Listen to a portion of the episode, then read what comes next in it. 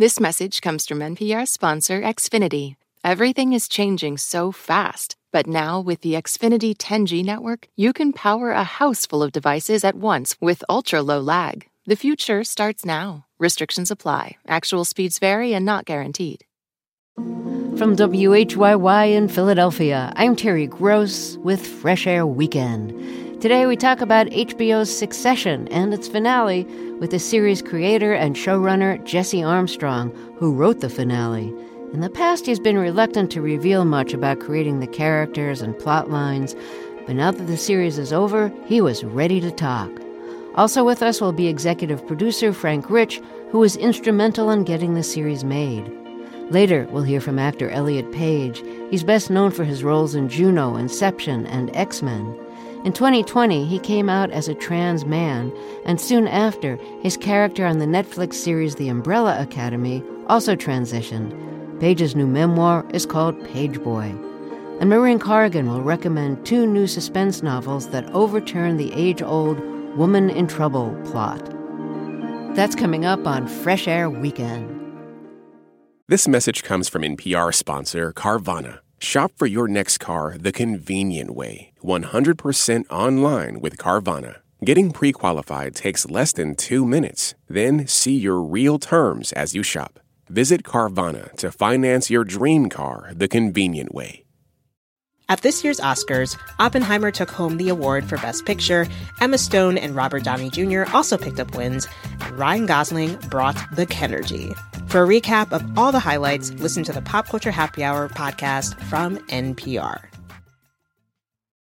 Instead of scrolling mindlessly, engage mindfully with the NPR app. With a mix of on demand news, stories from this station, and your favorite podcast, you can relax without shutting off your brain. Download the NPR app today. This is Fresh Air Weekend. I'm Terry Gross.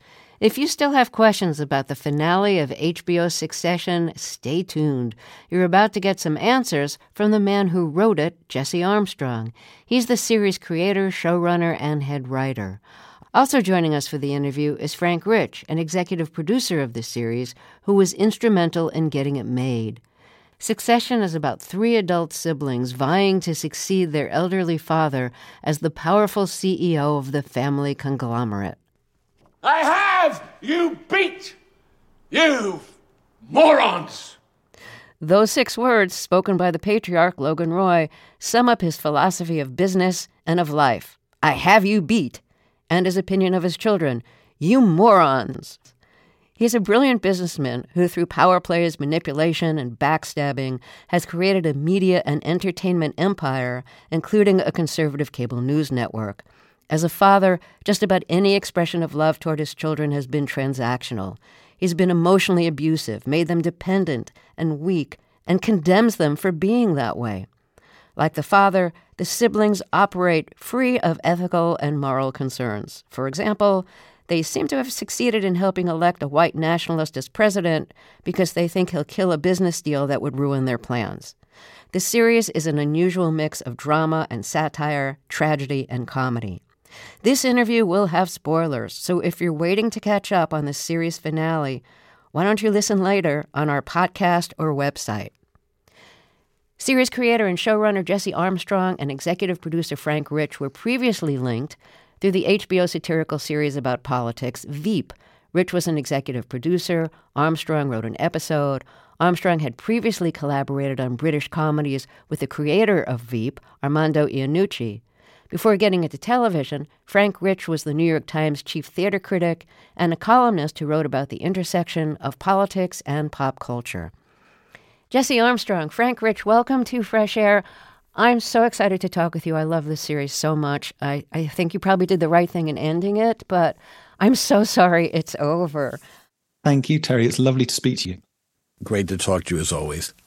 I just want to say it's so clever. The whole series is based on which of the siblings is going to succeed their father. And in the last episode, it's like none of them. so, Jesse, why couldn't any of the siblings take over? It's a good question. I guess they could do, you know, if you were thinking about this as a business situation rather than a piece of drama, um, they might have slipped through one of them for a little while for, for probably an unsatisfactory interregnum as they um, the share price. Um, it could have happened. They have some qualities. I don't think that they are without abilities, but they lack one thing. It's hard to work as hard as you need to work to run something like this. I think when you come from that kind of privileged background, I just think it's hard to believe that you need to stay as late, read as much, and do as much work as probably necessary.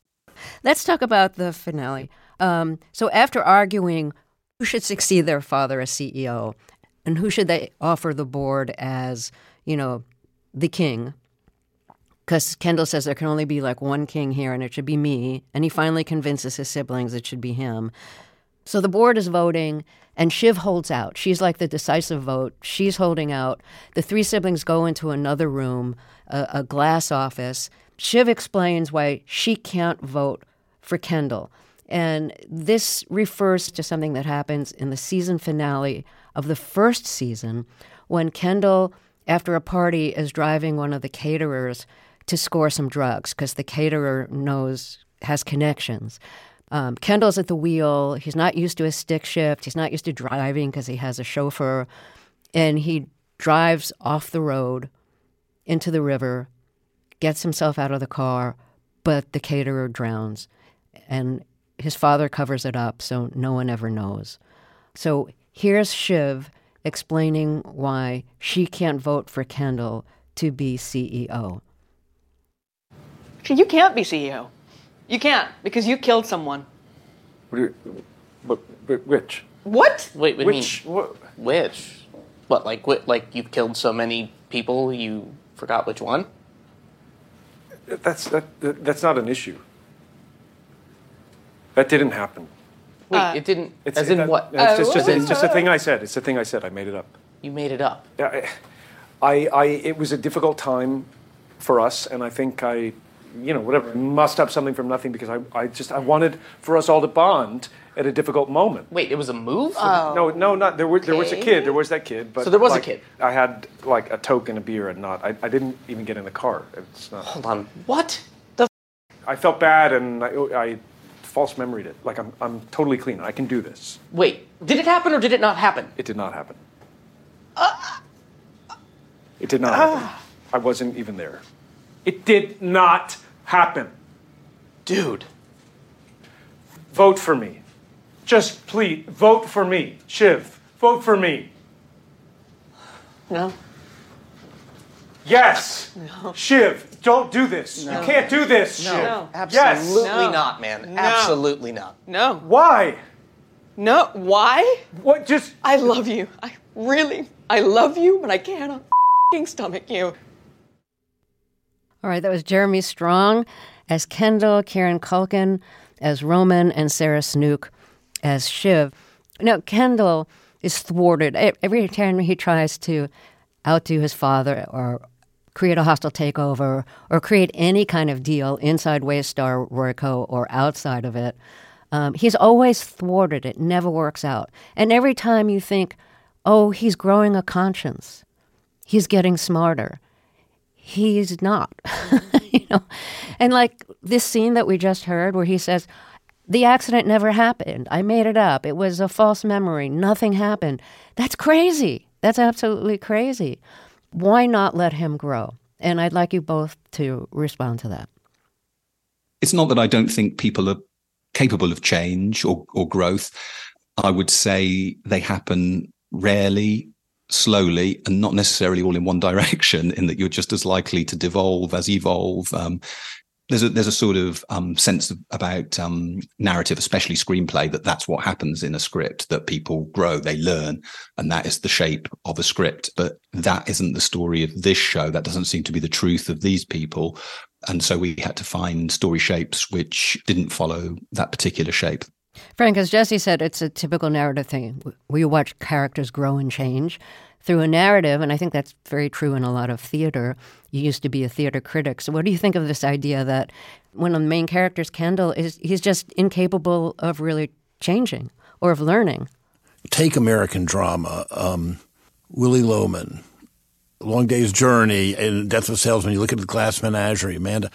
These characters are tragic, and there's a degree of tragedy to Kendall and they don't change. You know, Willy Loman in Death of a Salesman still believes in a, you know, a, a shoe shine and a smile and, and the, the, the great American idea that you can sell anything in advance through doing it.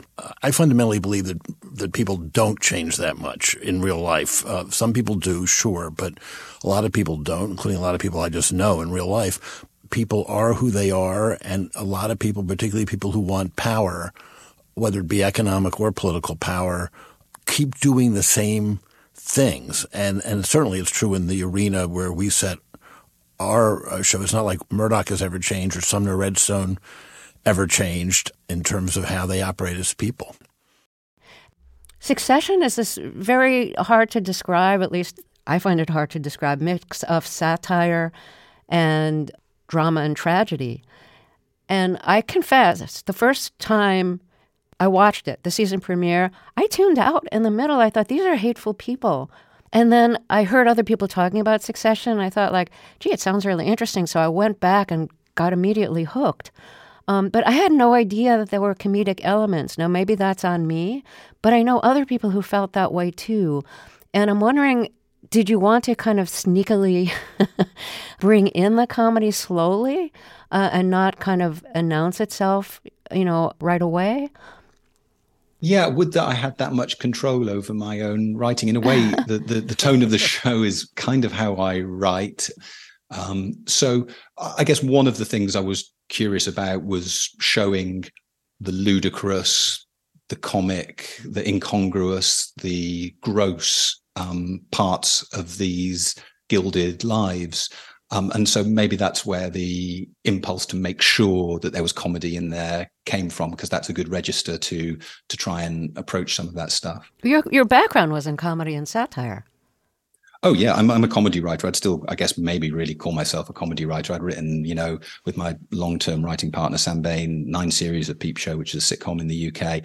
Uh, I'd barely, I'd done one Black Mirror that was also vaguely comic. I think I'd, I'd hardly done anything that wasn't comic, uh, wholly comic before this show. Some of the funniest parts of Succession are the insults. I mean, there's web pages with just like lists of the best insults from the series. Lots of them have obscenities that we cannot broadcast. But there's one long insult I love that Jesse you wrote. It's after Logan dies when Tom shares his hopes of becoming the CEO with Carl, the chief financial officer of Waystar Royco, and Carl explains why that's never going to happen. So um, I want to play that clip. It starts with Tom. Were the opportunity to arise, all I would say is that if there's a ring, my hat's in, respectfully. Well, I would just say um, if we were to recommend you to the board, mm-hmm. the question they might ask can, can, can I frame the question for you, but as a friend? Sure. Just so, so you'd be, sure. be prepared. The negative case would go you're a clumsy interloper and no one trusts you. The only guy pulling for you is dead, and now you're just married to the ex boss's daughter. and she doesn't even like you. And you are fair and squarely. Jesus, Carl. That's Matthew Macfadyen as Tom, and that was David Rasche as Carl. Let's take a short break here and then we'll talk some more. We're talking about HBO's Succession, which had its series finale Memorial Day weekend. My guests are Jesse Armstrong, the series creator, showrunner, and head writer, and Frank Rich, an executive producer of the show. Later, Maureen Corrigan will review two new suspense novels with a twist. I'm Terry Gross, and this is Fresh Air Weekend. This message comes from Jackson. Let's face it, retirement planning can be confusing. At Jackson, we're working to make retirement clear for everyone, starting with you. Our easy to understand resources and user friendly digital tools help simplify your entire experience. You can have confidence in your retirement with clarity from Jackson. Seek the clarity you deserve at jackson.com. Jackson is short for Jackson Financial Incorporated, Jackson National Life Insurance Company, Lansing, Michigan, and Jackson National Life Insurance Company of New York, Purchase, New York. This message comes from NPR sponsor BetterHelp. If you had an extra hour in the day, how would you use it?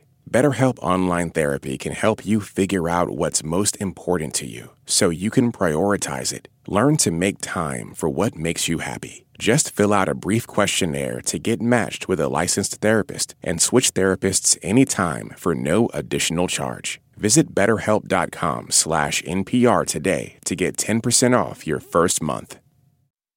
Every weekday, NPR's best political reporters come to you on the NPR Politics Podcast to explain the big news coming out of Washington, the campaign trail, and beyond. They don't just tell you what happened, they tell you why it matters.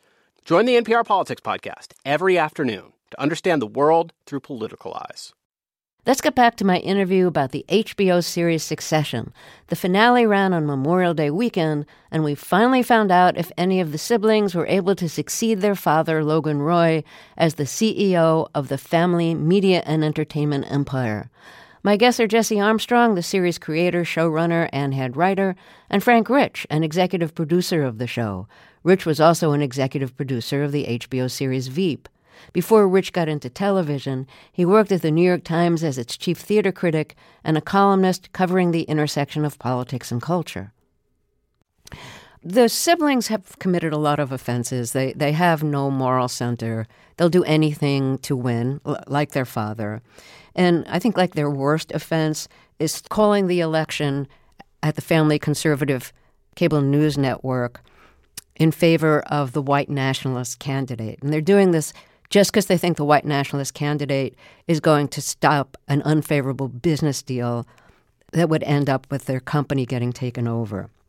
That is really quite a major event. But the election isn't decided yet when the series ends because there was a fire in Milwaukee and ballots were burned, and these were ballots likely to be Democratic. Um, so, why did you want to end the series without the election actually being resolved. And there's going to be lawsuits. You know, it's going to be dragged out probably. Yeah, I wrestled with this one quite a lot. I always knew that I wanted to have an election during the um, show because we've seen these characters and we're interested in their psychology. Hopefully, I certainly am. And that's one strand of the show. But uh, you know, I don't think we'd be interested in them if they, you know, ran a wallpaper factory. It's because of their influence through the media that they fascinating to me. And so I wanted to show that at its, you know, most important moment. Um, um, but I also felt, especially as a British person, um, that it wasn't appropriate for the show to declare on what on what even in our fictional world we think is going to be the fate of the republic um, so it was important to me that we left it where where it would be, and we worked with um, very skilled um, political operatives to figure out the the right configuration of story that would both put ATN, the, their news organization, in a in a powerful position to affect things, but also would leave things poised because yeah, it, some people found the episode I know sort of um, gut wrenching and traumatic, and I can imagine because it's a very serious time for America. And um, yeah, I didn't feel it was appropriate for us to say which way we think things will go. Um, so that's why we left it poised. One other thing that, which is, what if we had called the election one? What if we had said Mencken won or or Mencken lost? I think if we if if he lost, it would have been saccharine and sort of made us look like re- resolving this great crisis that's ongoing uh, in in American democracy is going to certainly continue at full force through the 24 election at least. Um, and it would have it would have been I don't know it would have been saccharine, and if he won, it would have been melodramatic in in the in another direction, and and and I think kind of uh, glib and uh, almost a form of slow, political sloganeering or ideological. Uh, so I, I, think it was it would have rung false if we had called it, and I like that we left it where we did. Yeah, uh, that makes sense to me. I just want to mention one line when uh, Connor, who's running for president as a libertarian, only because he has the money to do it, he has like no support. He's you know a totally insignificant character in the election, but he says it makes an election so much more interesting to be in it. He's such a dilettante. I love that line. Did, did you write that, Jesse? Yeah, it seemed true to me. It would be more fun, wouldn't they, the election, if you had a little bit more skin in the game? Yeah, it's absolutely not a reason to run. Jesse, you worked for a member of parliament before getting into television. What was your job? And what are some of the stories or insights that you got from being in politics or adjacent to politics that you were able to um, use as insights for succession? I guess I got um, a sense of proximity to power, which I, would grown up a long way away from. And so that intangible sense of what power feels like. This was it was before the uh, 1997 election when Tony Blair won, so it, it, was proximate power, and and and I was quite far from it. But um, as a very very junior advisor to a junior would be minister. So, did you have to suck up to anybody? Did you become somebody's pain sponge? um, did you have to um, do bad things? I think I was an unbelievably unsuccessful. Uh, they'd call them a special advisor now, but to think of me, there was nothing much special about me, and my advice would have been very poor. I was I was an outsider. I was helping write letters, occasionally a speech, and uh, think about some policy or write something. But I was I was far outside the loop, and I was not good at doing what would have been useful to my boss, which would have been burrowing into the networks of of friendship and um, connection that would have allowed him to get an extra margin or an extra piece of information. I wasn't a very good politician or even an aide to a politician, um, but it was fascinating to see that world. Frank, your father was a lawyer who also worked as a lobbyist. Are there things that you were able to draw on. This is your stepfather, actually. Right, exactly. Yeah, um, yeah. My stepfather was was a, a, a lawyer with a small firm, would later be called like a K Street lawyer. In fact, it literally was on K Street, and he was a fixer. He did somewhat uh, dubious, I'm um, surely surely dubious uh, favors. Uh, manipulating things in federal agencies, regulatory agencies, and so on for corporations, in his case, particularly international airlines. And I grew up uh, around, I grew up in the city of D.C., and I saw the sleaze at, at work. And, you know, and he dealt with, he was a, he was a tertiary figure at best, but he did deal with, um, everyone from Lyndon Johnson when he was vice president and, and, uh, Justice Douglas in the Supreme Court and Abe Fortas in the Supreme Court and uh, Drew Pearson, the the uh, supposedly muckraking uh, political uh, columnist. And so you really, I really saw as a kid, and really as a kid, not being very sophisticated, how the sausage was made.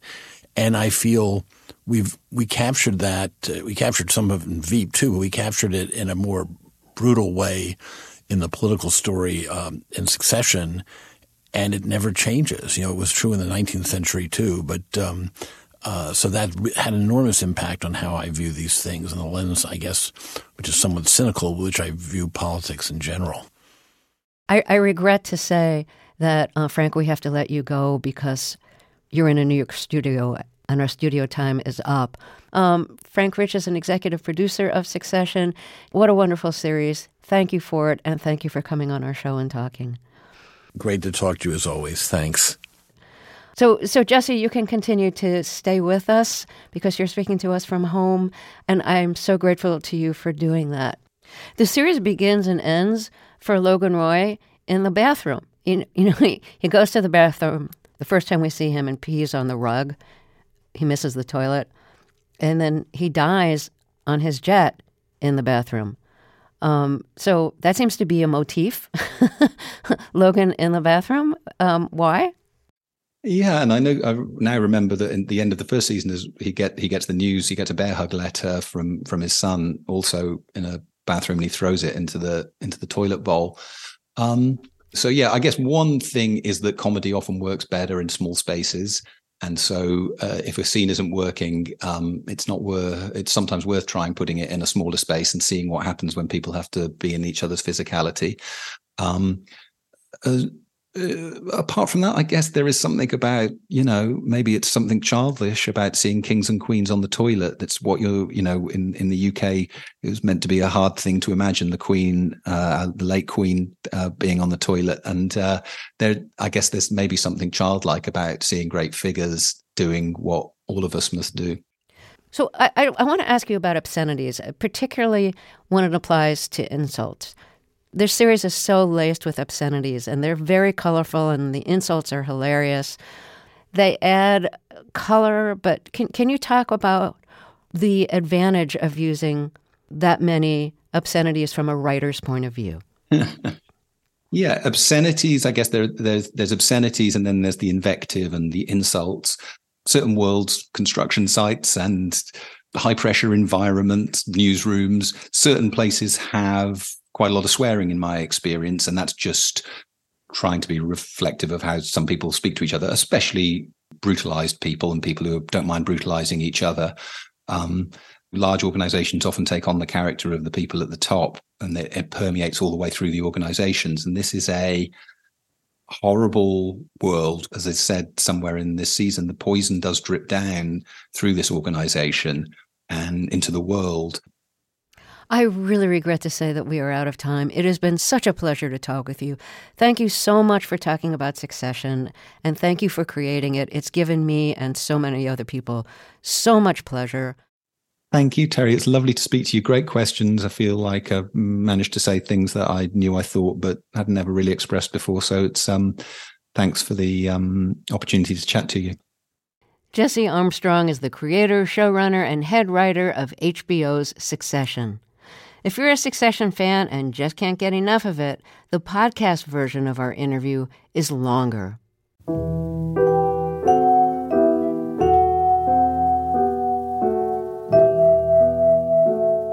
For some people, like our book critic Maureen Corrigan, summer and suspense go together like arsenic and old lace.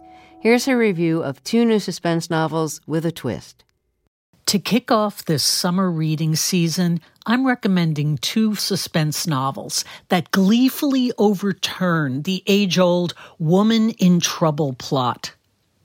Megan Abbott is a superstar of the suspense genre who's generated a host of bestsellers like The Turnout and Dare Me, which was made into a series for Netflix.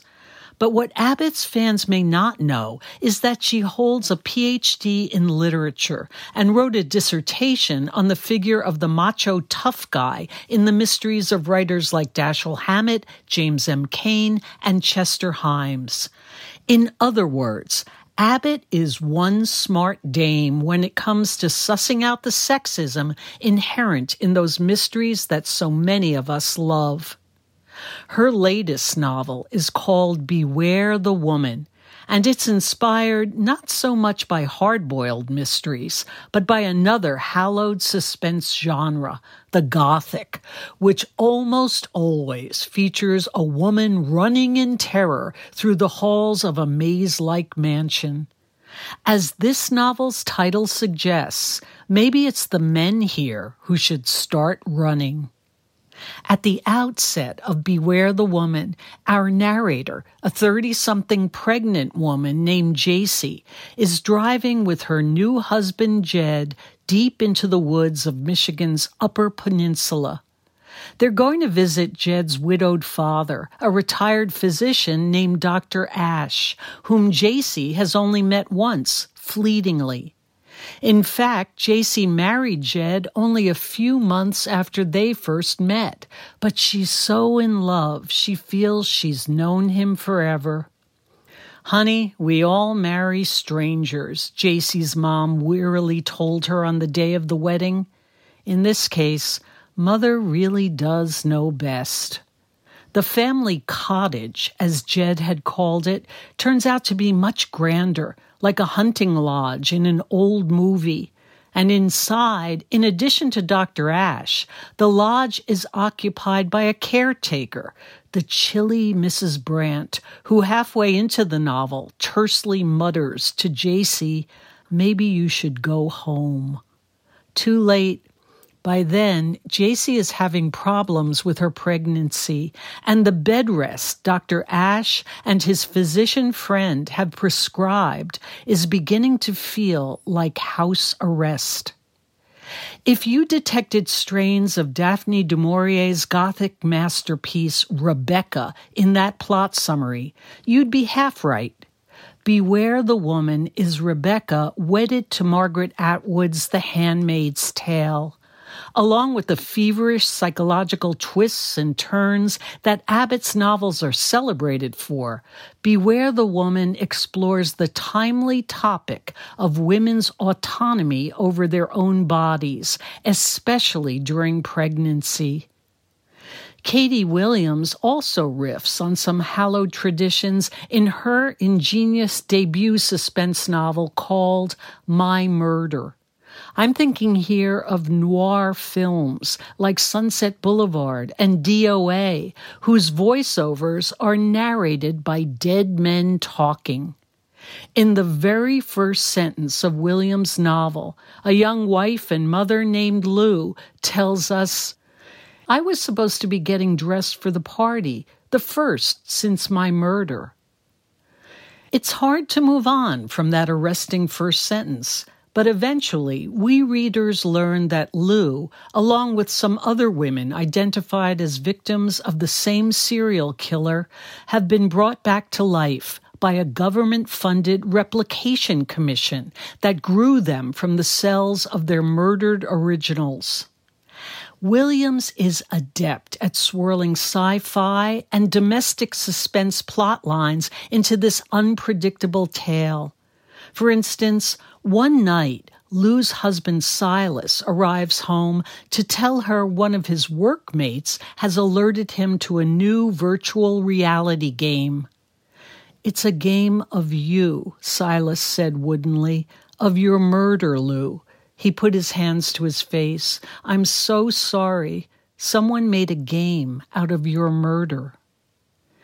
Indeed, the game allows players to step into the role of Lou or any one of the other murdered women and navigate the landscape of city streets and parks where their bodies were found while trying to evade the serial killer.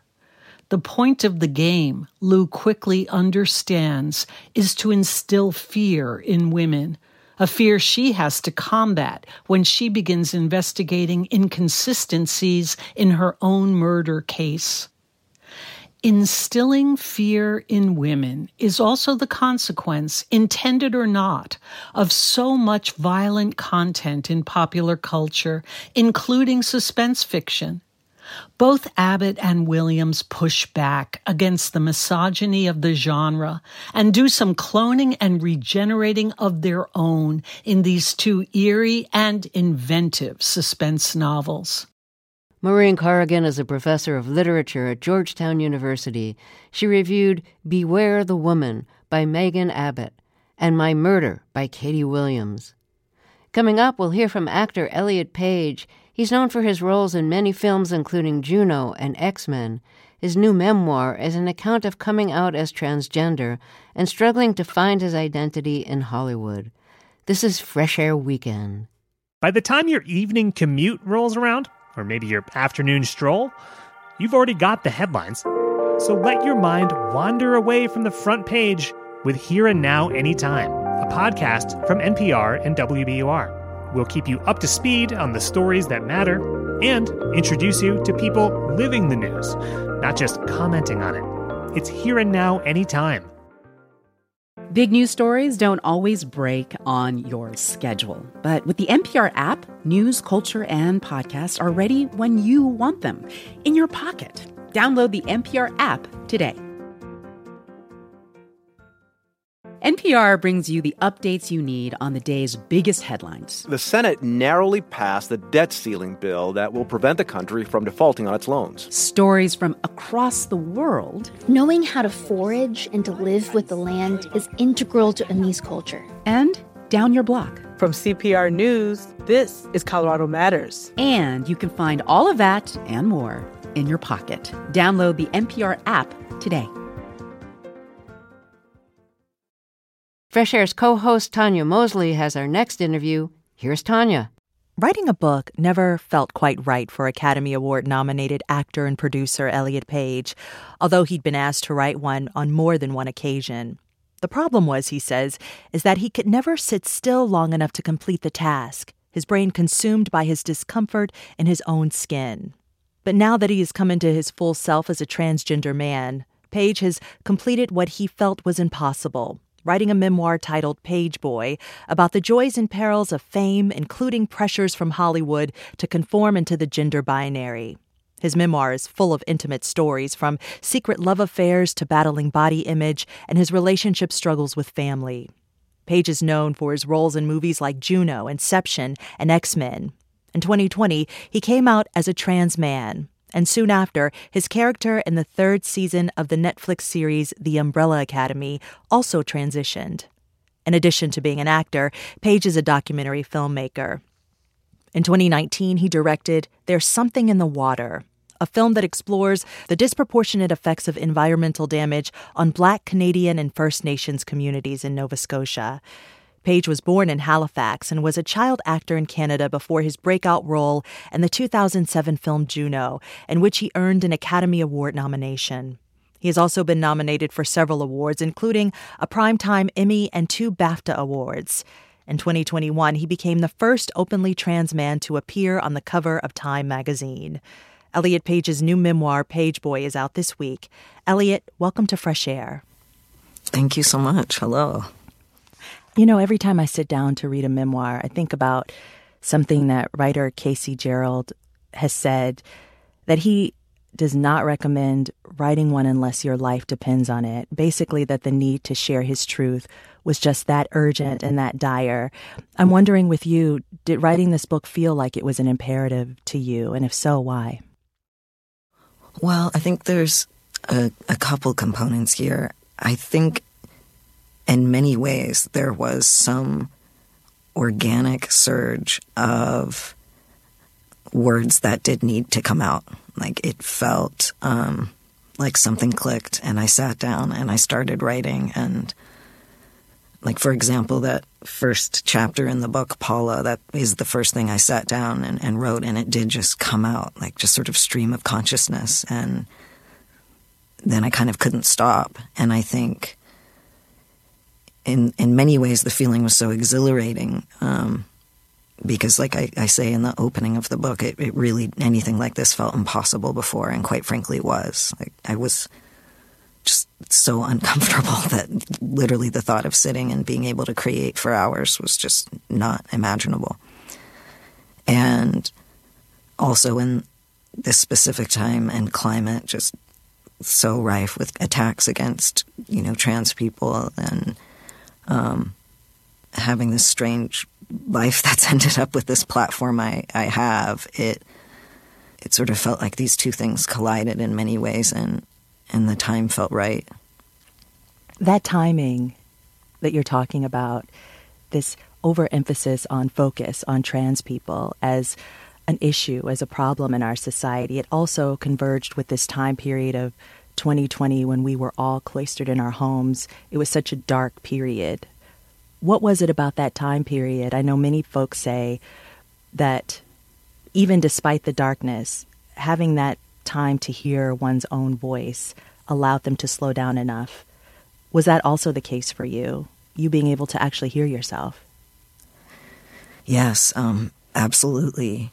Uh, in many ways, I think not having a part to go play, you know, uh, a female character, um, uh, you know, having to be in that space and, and wear that clothing and, um, and actually, I don't actually talk about this in the book, but I was attached to a film that was going to require sort of, you know, extra amount of specific, you know, uh, you know, f- femininity, feminine clothes, or, and I was in like absolute distress, like about like having to do this role, like to such an extreme degree, and noticing just how profoundly it was it was affecting me and how I couldn't wrap my head around doing it. And then that sort of you know everything was put on hold because of everything we experienced um, during that time in the beginning of the pandemic and and then I did yes have the space to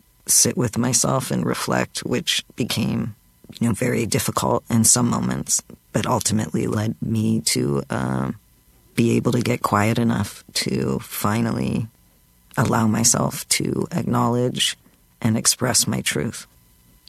That distress that you felt about that role that you were going to take on before um, everything was shut down during the pandemic, that was a feeling that you had felt for quite some time. Really, almost with every role that you took, you had to reconcile with yourself and um, have a conversation with yourself, but also have a conversation with those who were on the set about what you would and wouldn't wear or do or portray. Um, it sounds like it took an overwhelming amount of energy to to push in that way. It did, and I also understand why people were probably confused and and and, and baffled by it. You know, uh, you're an actor, why can't you? you know, pardon the pun, but transform and you know, um, and perform. And I was baffled myself. I did and didn't understand it. You know, um, why I was just so uncomfortable. And in particular, because I would play roles where the clothes probably wouldn't even seem that, you know, femme or what have you. But I was still just so uncomfortable. Like even a, a warm up coat, you know, cut for like, you know, um, would make me crawl on my skin. And it kind of just got worse and worse and worse. Um, but my ability to start saying what I could and couldn't handle, that strength came up. Like when I did sign on to Umbrella Academy, and you know, so lucky to work with Steve Blackman, the showrunner. One of the first things I said was, "I'd love to do this, but like I have to be in control of what I'm going to wear." You know, for example, because I couldn't have imagined doing something for years, like having to wake up and go to work and um, dress a certain way. You just said something really important when you were saying that you couldn't even really figure out why you were so uncomfortable. Your book really lays out for us clearly, though, your involvement of understanding of yourself, actually, the steps that took you to your ultimate understanding of you as a transgender person. Can I have you read an excerpt of the book to set the scene of this excerpt that we're going to read? You are describing those early years of your life growing up in Nova Scotia and the early feelings you experienced about your identity. Can I have you start with the word 11? 11 was the age. 11 was the age I sensed a shift from boy to girl without my consent. As an adult, I would say, I just want to be a 10 year old boy. Whenever dysphoria belted out its annoying song, a pop hit that you know the words to and don't know why. It's hard to explain gender dysphoria to people who don't experience it. It's an awful voice in the back of your head. You assume everyone else hears it, but they don't. Eleven was when I last felt present in my flesh. Not suspended above, transient and frantic to return.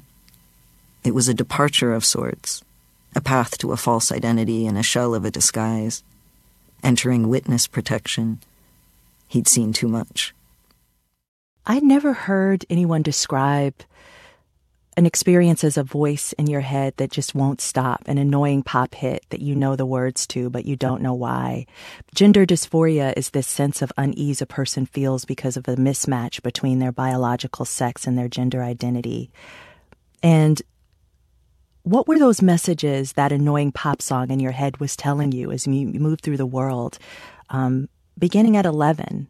kind of this thing that you thought everyone else heard, but only you could hear. Yeah, it's, um, how do you describe it? it's like a constant, um, noise, a constant feeling that something wrong, like a, a sensation in a voice that's like telling you to flee. Your acting career began at nine years old. There was a casting call at your school for an after school special um, on Canadian TV called Pit Pony. Had you conceived of being anything else before then? Did you have any other dreams for yourself as a kid? Nothing actually very concrete now that I think back. Um, the thought of being an actor wasn't something that was remotely on my mind or what felt like a part of reality that felt like a very distant world, you know. Um, I really loved acting. I was in the drama club at school and very invested in that. My mom recalls me really young wanting to go see plays that I wouldn't have understood, but was like very adamant about going to see them, you know. So there was clearly something something about it that really drew me in. Um, and then it kind of just happened. It's really interesting you going back to thinking uh, it was always there, your understanding of yourself. There was just a block and a barrier. You actually say in the book that it was during the making of Pit Pony that you intensely felt your gender dysphoria. You describe that, that discomfort of having to wear tights and dresses and barrettes in your hair. Do you remember Yeah. voicing it to the adults at the time, too?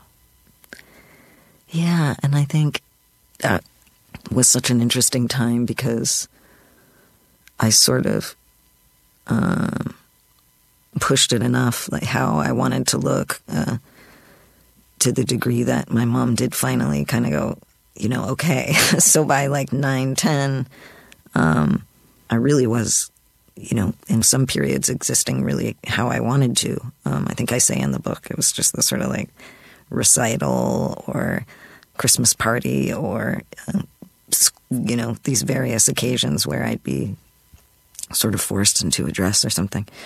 But um, the age of finally sort of looking how, I shouldn't say finally, obviously it's a, you know, young age, uh, at 9, 10, to becoming an actor and, and playing these um, female characters that I felt that significant shift um, and going to work every day and, you know, enjoying it. What an incredible opportunity. It's like I loved it in so many ways. And then there was this aspect that was not enjoyable. And again, that feeling of just utter confusion. I would just look at my, you know, co stars who were boys my age and just, you know, sorry to repeat myself, but I just baffled. I just, I, I couldn't understand it. Because they were allowed to be who they are. They were just they were allowed to be who they were. And a part of me knew, like, it wasn't just about clothes.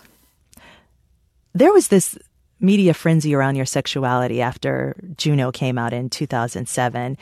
You play a pregnant teenager, and ironically, you write that the role made you feel a sense of autonomy. What was it about playing Juno that made you feel that way? Well, I think, you know, firstly, when I, like, I remember when I first read the script, I was in my bedroom in Halifax and I just couldn't put it down. And the, just the first few pages, I was like, oh my goodness, this is something, you know, this character was just so fresh. The way she spoke, her humor, uh, her kind of agency in many ways. Um, and, you know, when I was fortunate enough to get cast in that movie, um, and in pre-production and and wardrobe fittings, um, I you know literally went to use clothing stores with producer and like pulling out you know how I thought she should look and dress and all these things and felt like it was a real collaborative process in you know bringing that character to life and and off the page. And at the time um, you know it did feel like something relatively new something that a certain representation that wasn't you know frequently available necessarily and and I think that aspect of the character did seem to to connect to people especially a lot of young women I just want to talk a little bit about the depictions of trans and queer people in Hollywood because that's also part of it. If you can't actually see yourself as a working actor, if you were truly yourself, then what what will you do? And so, like first, the the is he or isn't he around sexuality seems to be oppressive and oppressively pervasive, almost like queer actors have to sign a pact of conforming to the binary in order to be successful. Were you aware of the intensity of scrutiny over sexuality before Juno? Um, I yeah, I experienced it a bit, like when I uh, made the film, the an X-Men movie when I was eighteen, and it premiered at Cannes. I'm not sure why, and I remember just being in this like very tight like gold dress, you know, and my publicist at the time like the the face just brightening up and you know people just going on and on about how you like look like you'd accomplished this feat you know like like given a reward for like you know donning this you know what felt like a costume for me essentially. But it wasn't until Juno where that was just taken to a whole new level and you know intensely pressured to dress a certain way and act a certain way and not be seen with my girlfriend you know i didn't go to the oscars with my who i was in love with at the time you know she didn't come That had to be painful. Did you celebrate even the the nomination? I'm going to be honest, not too much. And it feels like such a complicated thing to talk about because you realize, like, who wants to hear an actor who got nominated for an Oscar be like, oh, that was a difficult time? Like, I get it. Like, I do understand. Or like, oh, boo hoo, you had to put on the dress. Like, I don't not get that. Um, but I wasn't happy. I was not having a good time. I just wanted that period to be over. It, you know, didn't mean it wasn't cool. Obviously, it drastically impacts your career and helps your career, but I was not doing so well, mental health wise. It was not Yeah. celebratory. Elliot Page, it's been a pleasure to talk with you and thank you for your book. Thank you so much. Thank you for having me. Elliot Page's new memoir is called Pageboy. He spoke with our co host, Tanya Mosley.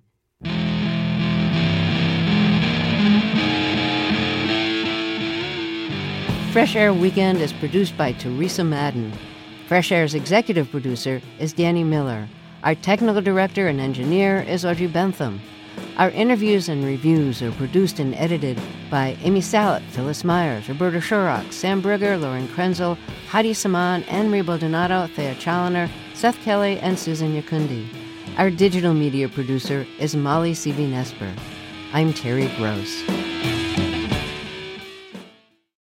This message comes from NPR sponsor NetSuite by Oracle. You look around your business and see inefficiency everywhere, so you should know these numbers 37,000, the number of businesses which have upgraded to NetSuite by Oracle. 25. NetSuite just turned 25. That's 25 years of helping businesses streamline their finances and reduce costs. 1. Because your unique business deserves a customized solution, and that's NetSuite. Learn more at netsuite.com/story.